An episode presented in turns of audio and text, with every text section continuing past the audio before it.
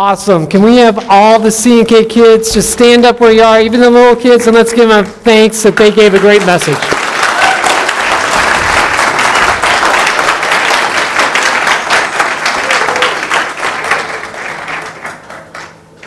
So every week in Advent, the kids have a short drama to just give us a little bit of insight into the story that we're going to jump into in the message. And so I give thanks for them because we believe here at Oikos that we are part of God's family business. And in God's family business, everybody takes part. And so these guys have had their first experience giving just a little bit of message because we believe that everyone can give a message for God. That He will call upon each of us at one time or another to give His word to someone else. We saw this in the last four weeks as the elders and Ken Hennings came through and gave a message each week. I haven't been up here for a while. Some of you are like, yeah, that was a good thing. But others, you're saying, like, are you on an extended vacation? What's going on? And I, I just want to encourage us that the messages that we bring are not about a personality, it's about God's people. And so we are all being prepared to share His word, His messages to His people. So we heard a lot in the play about covenant.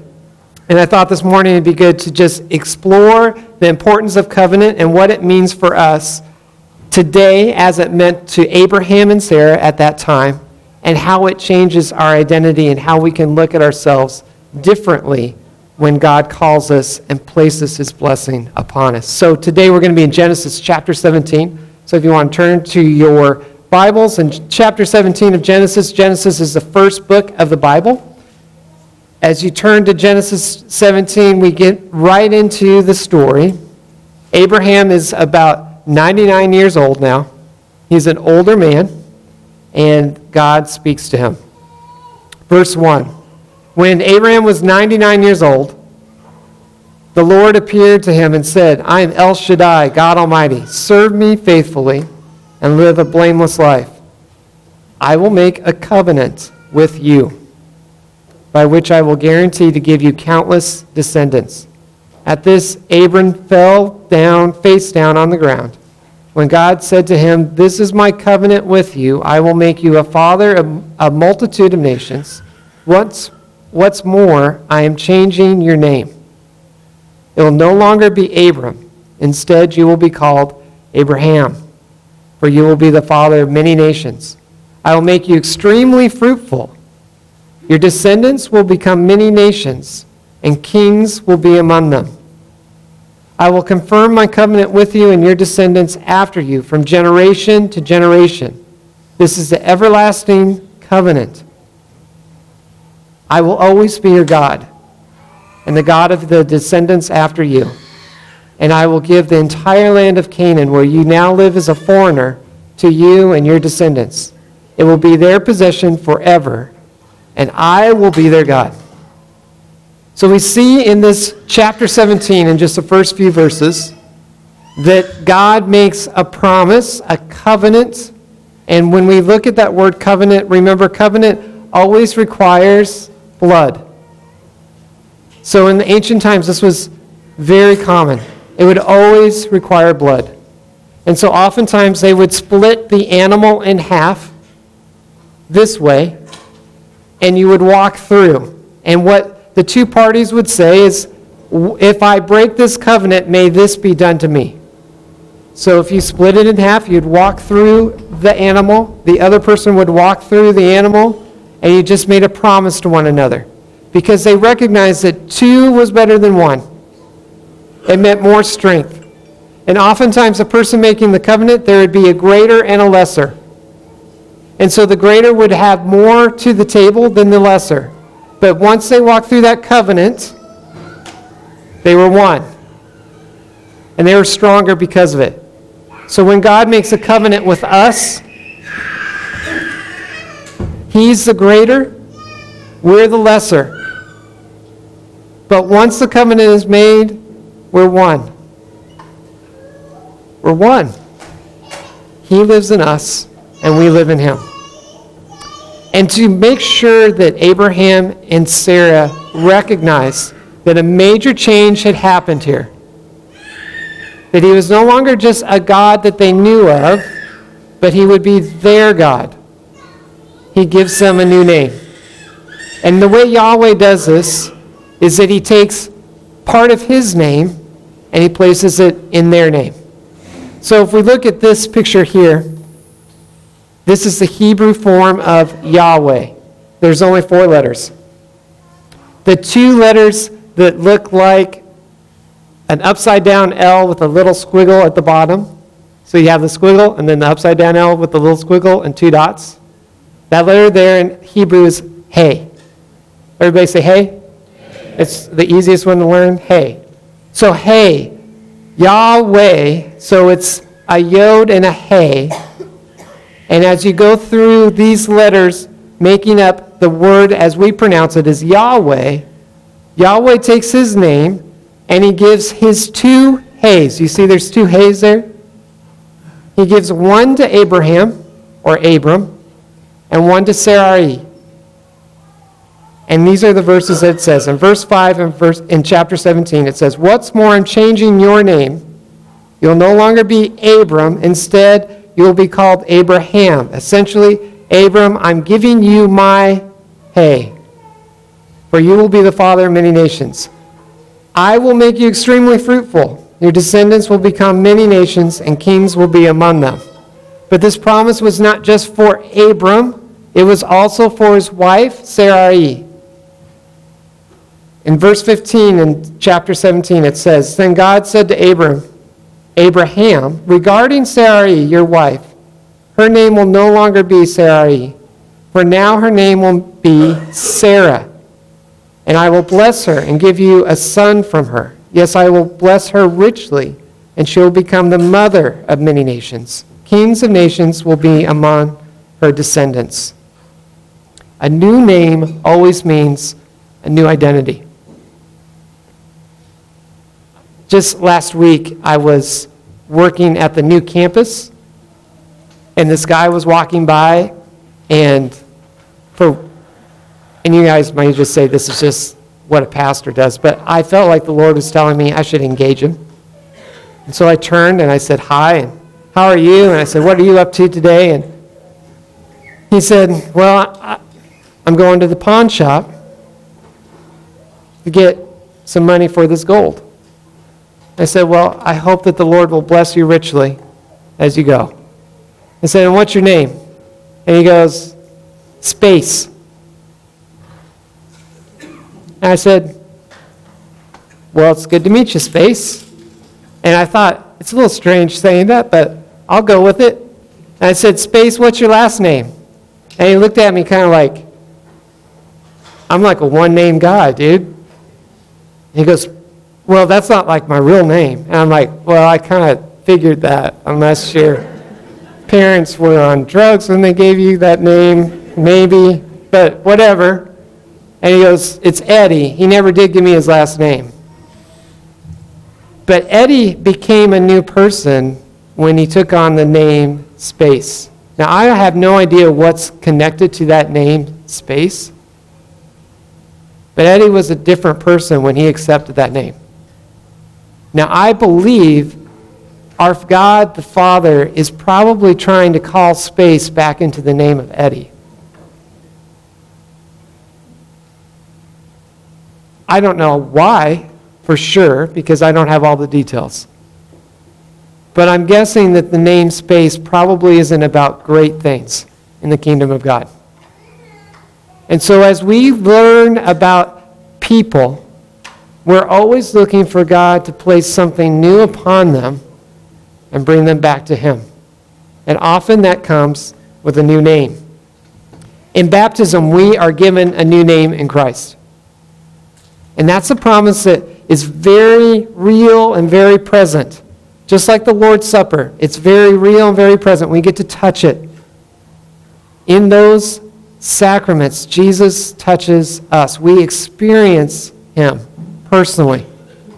And so in baptism, in those simple names of God the Father, God the Son, and God the Holy Spirit, He places upon us a new name. We have the name of Christ upon us. Jesus is promised to be in us, to work through us, to lead us. We become a new person. We have a new promise. And it is a huge promise because it's a promise that says, You are now part of God's family. You are part of God's family business.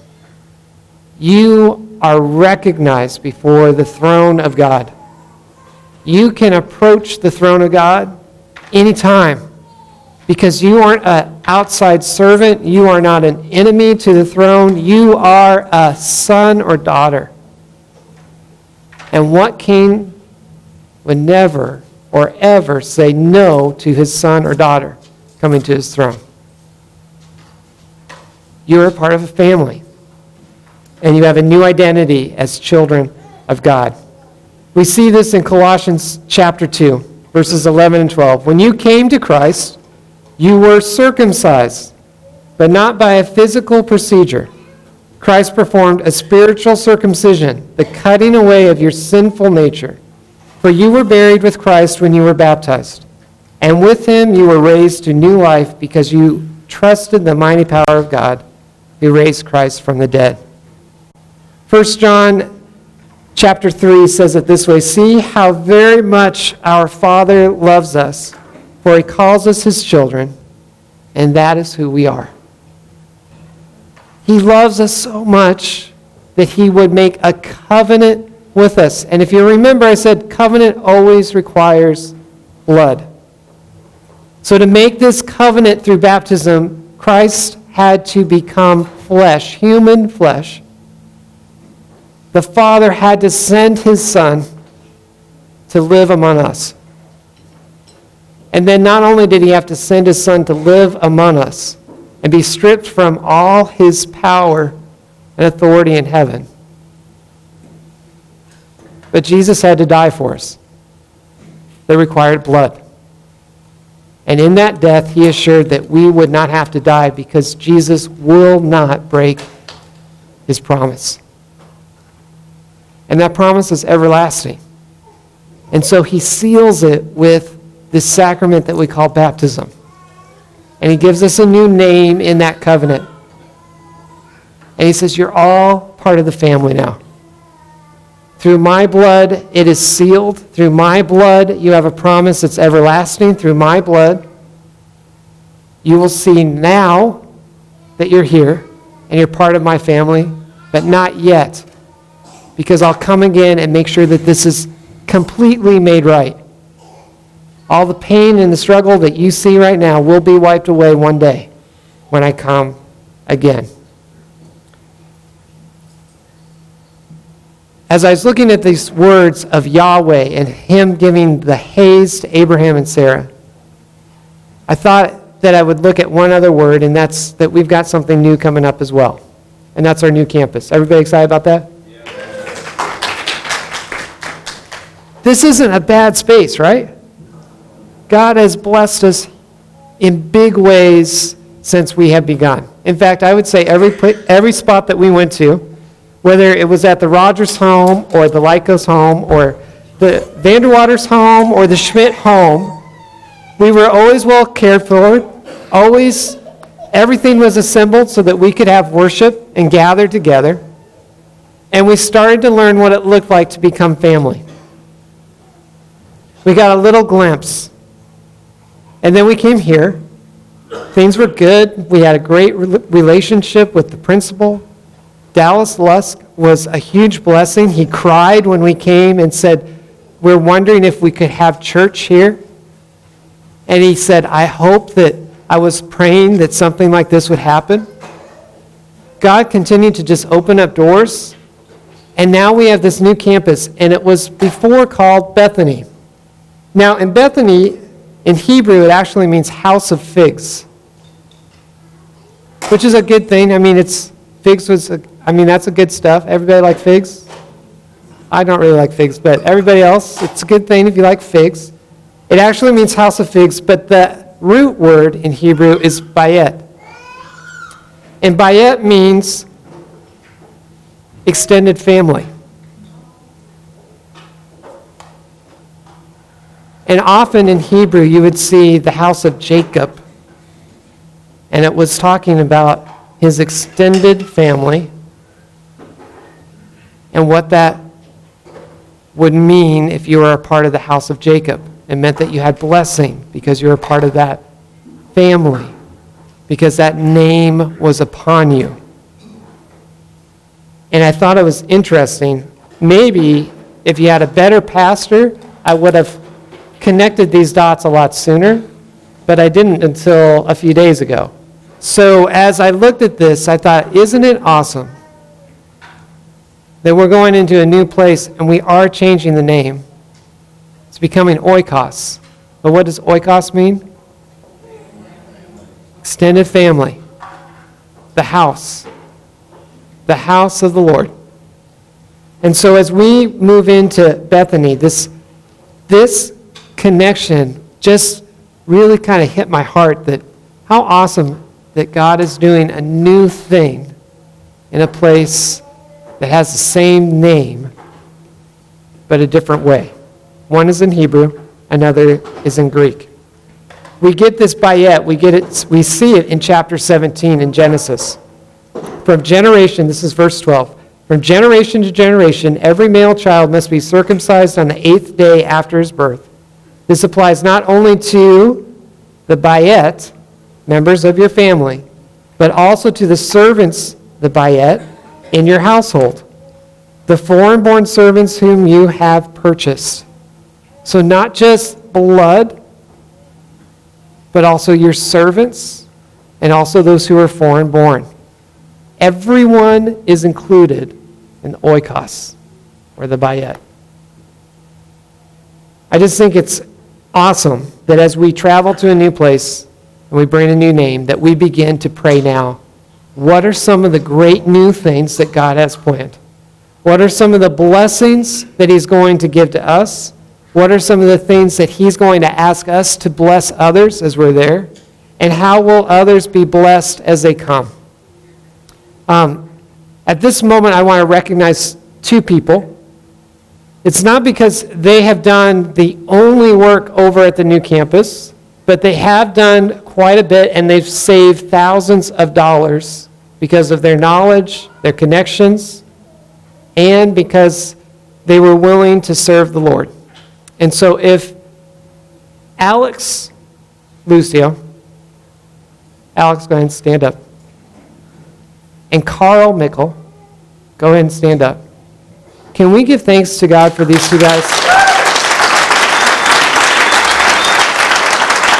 Now, these two gentlemen, you, have you guys ever been called gentlemen? Just, just kidding.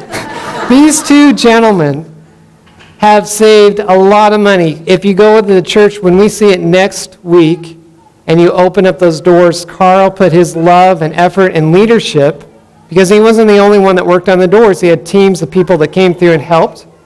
But it was his vision of how we could make sure that these doors look great. And so he put his love into these doors, and he's been putting his love into a bunch of other things, and will continue to do that. Alex, if you saw Bethany, the old campus, on their closing ceremony, you would have seen the floors like they were. There's an kind of an older, worn carpet that was on the floor, and then tiles, and there were two layers of tiles on the floor, and they had asbestos in them. And so, because he had the the willingness to go in there and work hard and bring other people along with him, all those tiles were removed, and now when you walk in, you'll see this just beautiful gray, layered, polished concrete floor. And so they both put their talents into this, and as they did their talents, God was working. Both men have influence on other men and women that they work with. And some of them had not been in a community or an oikos that prayed. And one of the comments, and I believe it was from Alex's crew, was that he hadn't, been, he hadn't prayed to God for a long time. And I think, and I may misquote this, Alex said, Well, you're going to get a lot of that here. so just let's give thanks again for everyone that has given time. On the new campus. Thank you, Alex. Thank you, Carl. So, this is something that he's done now. He's richly blessed us in preparing a new place. And we're going to get to see some of that if we wait one more week. We'll see it over there. But he also is preparing us to bless others. And so this afternoon, Sarah talked about it just a little bit. Um, Tara Rogers is supposed to be giving me a forecast on whether or not it's going to rain hard or just a little bit later this afternoon. But what we want to do is go over to Herrera Elementary. It's an elementary school that's really close to the new campus. It's only about eight blocks away, if that. And it's on the same street, it's Helmer Street, that's on the backside of our campus. And so you can walk to Herrera within about 10 minutes if you're walking pretty fast. What we want to do is go, they have a sidewalk that faces Helmer's, and we want to just write messages of hope with sidewalk chalk on as many blocks of sidewalk as we can. So that when they arrive on Monday morning after this break of Thanksgiving, they receive messages of hope as they enter the school day. This is for the parents and the kids, the teachers, all those who serve at that elementary school. None of those messages, we're not going to write from Oikos Church. This is from God. So we're looking for phrases and things to give them to provide a little hope as they enter in the rest of this year. We will do this more often, and eventually we'll start linking it up to our church. But right now, it's going to be just a secret where we bless them and they have no idea who did it. We'd love for you to join us. It's at 4 o'clock today. We're going to write those messages unless Tara tells me there's no freaking way because it's going to rain and all your work is going to be washed away. And then we're going to join up together and have a meal together. Have a meal together at the Schmidt home. One of the great things about covenant that we see, if you go into Genesis and you look at how God approached this covenant with Abraham and Sarah, he doesn't start in chapter 17. He starts way before that. And how he starts it is he has a meal with them. Meals do great things. You should never discount a meal. Over a meal, relationships are started, and walls that were erected get broken down. And so God starts his covenant with Abraham and Sarah a few chapters before by sharing a meal. So we will do that as a family because we follow the ways, the works, and the words of Jesus. That's what we do. So if God does something and he considers it worthy enough to do, then we make space and time in our own schedules to do it as well. So we're going to chalk the block. Next week, during our worship gathering, we're going to have two baptisms. One has been scheduled for a while, and the girl's name is Bethany, which is kind of cool. We've got another one scheduled as well. And what we're going to do in these baptisms is that we are going to be reminded that we have a covenant with the Lord. So we'll get to do a baptismal remembrance as a community. We do this, this is part of our DNA at Oikos. And we're going to do it for the first time in our new campus. And I hope as we enter into that baptismal remembrance next week, that we'll take a pause as we're dipping our finger in the water and marking our foreheads with the cross and our hearts with the cross, that we remember how much the Lord has done for us. But that's in the now. But then look forward with hope that He has a lot more planned. Last week I talked about Oikos being a church planting church, right? We plant churches, right? right? We have a church that we're planting right now in Katy with Frank Hart, right? right? Guess what? Because we want to make sure that Frank Hart can have health insurance, Frank Hart will be added to Oikos staff by January 1st. So not only will this be a church plant where we are kind of making a lawn reach, but Frank will actually become part of Oikos staff as well. The Lord does great things, and He plans better things than I can dream of. So as we continue to move forward and not just think about ourselves and our own little campus, God is going to open up our eyes to look way beyond. As He made Abraham a father of nations, He is making a church. He's making us a church of churches. And that's our word today. A church of churches. We will continue for the next 50 or 100 years or however long the Lord wants. But we will not be known as just oikos who grows up to be this huge church. And everybody's like, oh, it was Pastor Lytle. You're like, what? It's going to be Oikos was this church that loved the community that they were in wherever the Lord placed them. And then they pushed out their love to other churches and allowed the Lord to work through not just them, but through other houses, other bayets, other oikoses as well. That's what we'll be known for. We will be increasing our discipleship and inviting more people to join the discipleship journey so that you are ready to represent his kingdom wherever you find yourself in. So in Advent, we celebrate that Jesus came, but we also have to wait, just like the kids said.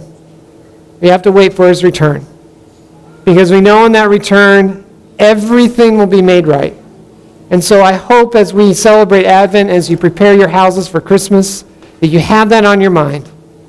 Jesus, come quickly. Make everything right. But in the meantime, help me to represent you so that others may come to know your glory, your power, your redemption, your story. In your name we pray. Amen.